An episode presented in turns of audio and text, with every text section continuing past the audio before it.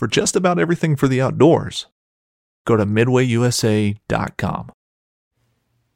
I'm Erica Lynn, and we all know the ocean is the most demanding environment on Earth, consistently testing the reliability and durability of our equipment. When you spend as much time fishing as I do, you know that reliable gear is essential for staying on the water. This is why I went with Abyss Battery to power my trolling motor, electronics, and outboard.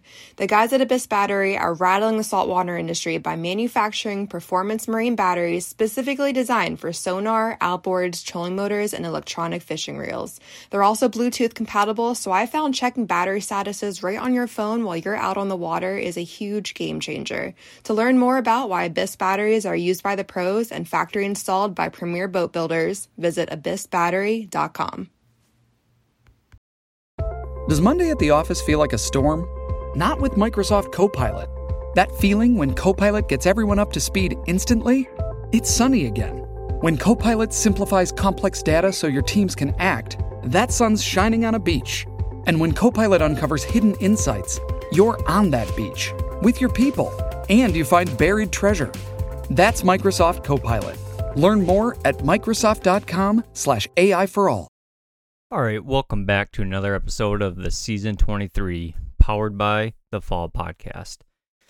Guys, this is your co host, David Riley, on the mic tonight, and I am here to bring you guys an update for October 18th. But before we get into that, let's say thank you to our sponsors that help support the podcast Latitude Outdoors, Helix Broadheads, Garmin, Exodus Outdoor Gear, Buck Bourbon, America's Best Bowstrings, and Prime Archery.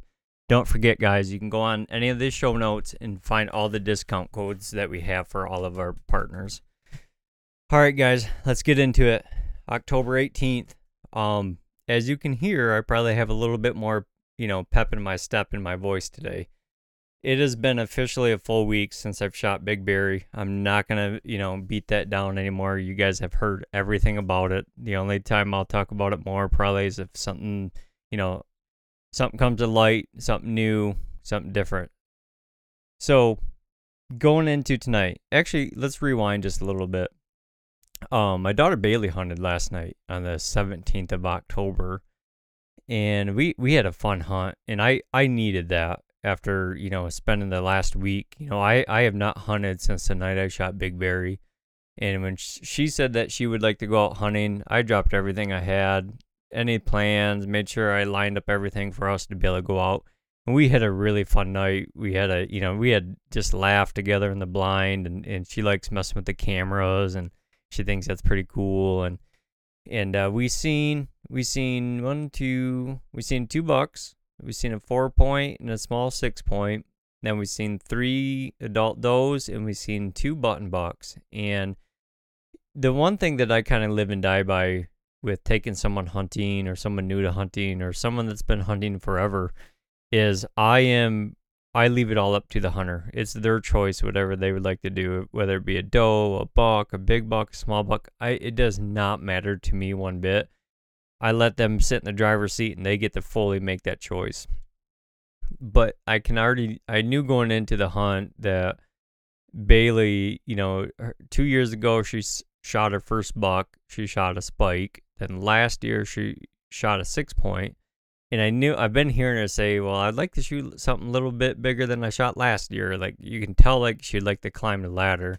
Or I, I'm telling her, I was like, "Man, when I was a kid, I, I shot, I shot whatever box that gave me the first opportunity." But that doesn't. I didn't want that to weigh on her. I want her to make her own decision.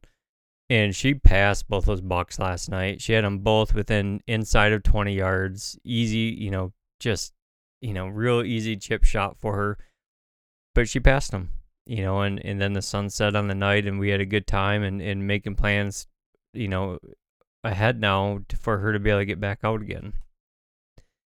So that was on the 17th. Now for the 18th. Now I'm I'm I'm back in the saddle tonight, guys. And you know, this sound I don't know how to say this properly because it's not like I put Big Berry behind me, but I've I've done what I could do and it's time to move on. It's time to refocus on another target. And I circled back to my next target, the buck I called Chuck. Now, I laid off a Chuck since the first opening week when I shot my buck you know, two weeks ago today. And I basically, uh, you know, I, I put him back at the top of the list. I wanted to get back after him. And I went in, I, I knew an area, I, and he's so, he's showing such historical sign of being calling one area of a swamp home. Like it, it just it that's his swamp. That is Chuck's swamp. Like and any deer that usually comes in there, he is right on their ass, like wanting to know like who's in here kind of thing. And I I made the long walk. Boy, it was a long walk back in there. And it, it it was a little warm. You know, today's conditions were we had a south little bit of southwest wind today. It was blowing about 9 to 11 so that was really key because man i had to walk through a nasty swamp and i was really really really worried about the noise i was going to make because when i got to the island i was going to i knew i was going to be close to him if he was on the island. If he wasn't on the island then i probably wasn't going to be in the game tonight. So i made my way out there and i just real light because it was you know it was like low 60 degrees today you know it's it's not super good conditions for middle of October, but when you have intel on a buck, you got to go try it. You got to go, you know, you got to go give them a full effort. and that's that's what my plan was. I make my way to the tree out there and I get all set up. And I have a really really good scrape on this island. I won't lie. Like this scrape is one of the best I've ever seen year in, year out. You won't find a deer in there all summer long, but as soon as October hits, it's like it's kind of game on. They're they're in there. And not only they're in there, but Chuck's in there. Like he's been in there for years. But I you know, I like this setup in there, but I don't love it. And it's so thick. It's so nasty that you you're almost set up right over top of the this scrape. I mean that you're you're at 9 yards. But what worries me is how how he comes into this scrape. Like I, I feel like I'm a little bit exposed, and I may even get a hard have a hard time getting a shot off.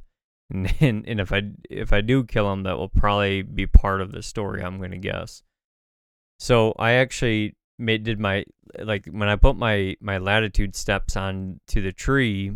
I completely put them on the opposite side of what I normally do because I don't want anything in their face. I want them to try to feel as comfortable as they can get. And even though the shot's nine yards, like I needed to get up that tree pretty good. But it's a big tree. And so I put the tree right in between where I expect Chuck to come from. And throughout the night, I had seen I had seen three small bucks, but none of those small bucks ever went and checked that scrape. And I wasn't too sure why, but none of them did. They all just kind of skirted it, and not even like downwind of it. They just skirted it, like they didn't.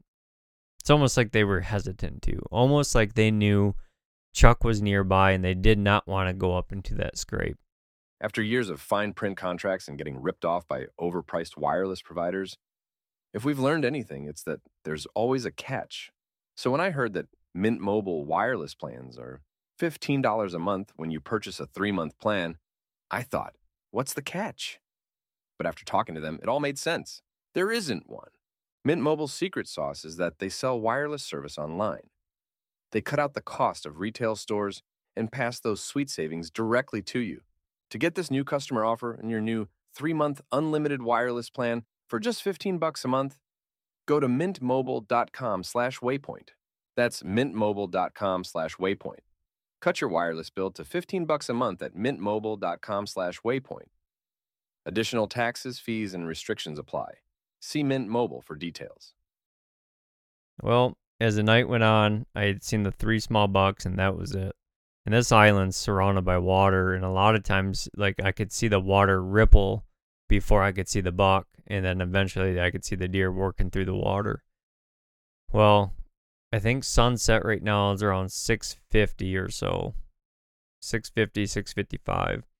I think around 620, I'm like tight against the tree. And I just kind of keep poking my head around to the right side where I think Chuck might come from.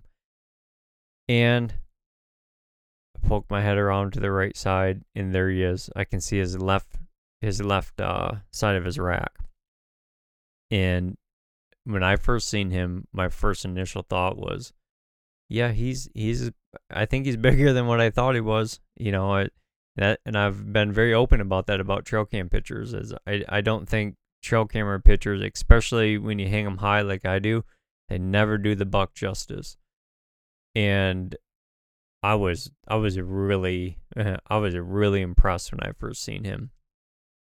So, you know, pop the camera on, pop the GoPro on, take the bow off the the bow hanger, and like here we go. Like this is, and he is he he's lined up to walk straight to the scrape that I'm sitting over, and I start freaking out a little bit because I'm thinking if he walks straight in here, he's gonna be way too hard quartering to me to get a good shot.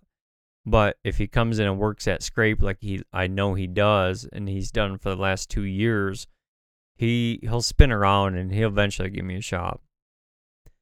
Well, just like big bucks do, he fricking took forever. It felt like to come in there. I mean, I'll have to look back at the footage, but I think the encounter is probably between 10 and 15 minute encounter. And all of this encounters inside 40 yards, all of it. Well, we like I said, we had a south wind and he's working from the south to the north, guys. And he did something very interesting tonight.